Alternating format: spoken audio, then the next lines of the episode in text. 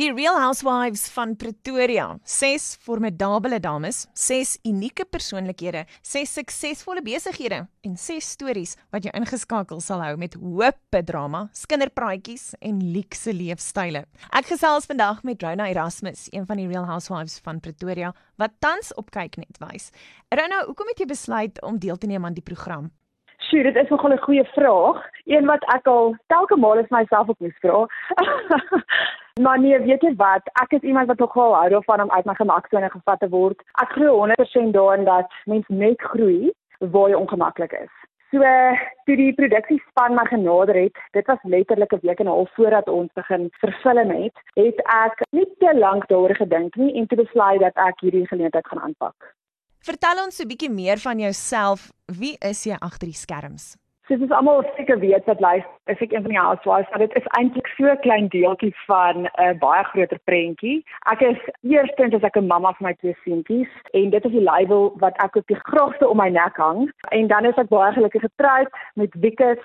Ek het twee besighede terwyl wat ek dagspa in Midstreet en dan ook 'n babahuis. Dit is soos 'n kleuterskooltjie, maar ons kyk daarna babetjies tussen 3 maande en 2 jaar. Dan is ek ook 'n motiveringsspreker. Ek skryf so elke nou en dan so 'n nes.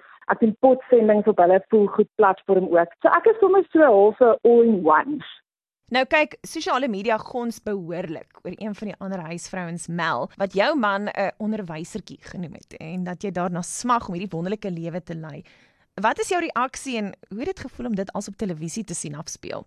Ek gaan ook as ek sê dat um, al het ek geweet sy het gesê dit was vir my nogal 'n skok geweest hoe kras dit eintlik oorgekom het. Maar weet jy wat ek dink dinge wat mense sê reflekteer baie swaarder op hulle en dit wat sy gesê het is glad nie iets wat ons pla nie. Ons is baie gelukkig met wie ons is en wat ons is en waar ons is. Ek het self onderwys studeer en ek het die grootste waardering en respek vir elke liewe onderwyser. Ek dink dit is meer 'n roeping as 'n beroep en ag jy kan sien die die publieke terugvoer daaroor was baie positief vir onderwysers. So ek dink eintlik iets wat dalk negatief kon oorgekom het, het eintlik op die einde van die dag dalk net weer mense herinner dat mens nederig moet wees en dat weet enige beroep wat jy doen as dit jou roeping is en as jy regtig goed is daarin dan is dit iets om op trots te wees. En ek is geweldig trots op my man. Hy is genuine 'n ongelooflike onderwyser. So nee ek hou my hoed af vir enige onderwyser so wat gaan nou volgende gebeur gaan jy op 'n stadium vir Mel konfronteer hieroor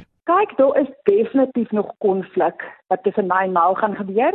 So die kykers kan uitsien na 'n paar harde gesprekke wat nog gaan wees. Ek is baie gemaklik met konflik. Drama nie soveel nie en ek glo konflik is 'n goeie ding as mens dit by saak kan hou nie persoonlik kan raak nie. Maar ons sal maar moet sien, almal sal maar moet sien wat volgende gebeur. Om af te sluit, hoe is die ervaring vir jou sover om deel te wees van die Real Housewives van Pretoria? Wat is vir jou lekker en wat is vir jou sleg? Een van my groot hoogtepunte was gewees om sommer die produksiespan te werk. Die mense wat behind the scenes werk. Daar ure en ure se opnames en al die logistiek wat daarmee gepaard gaan.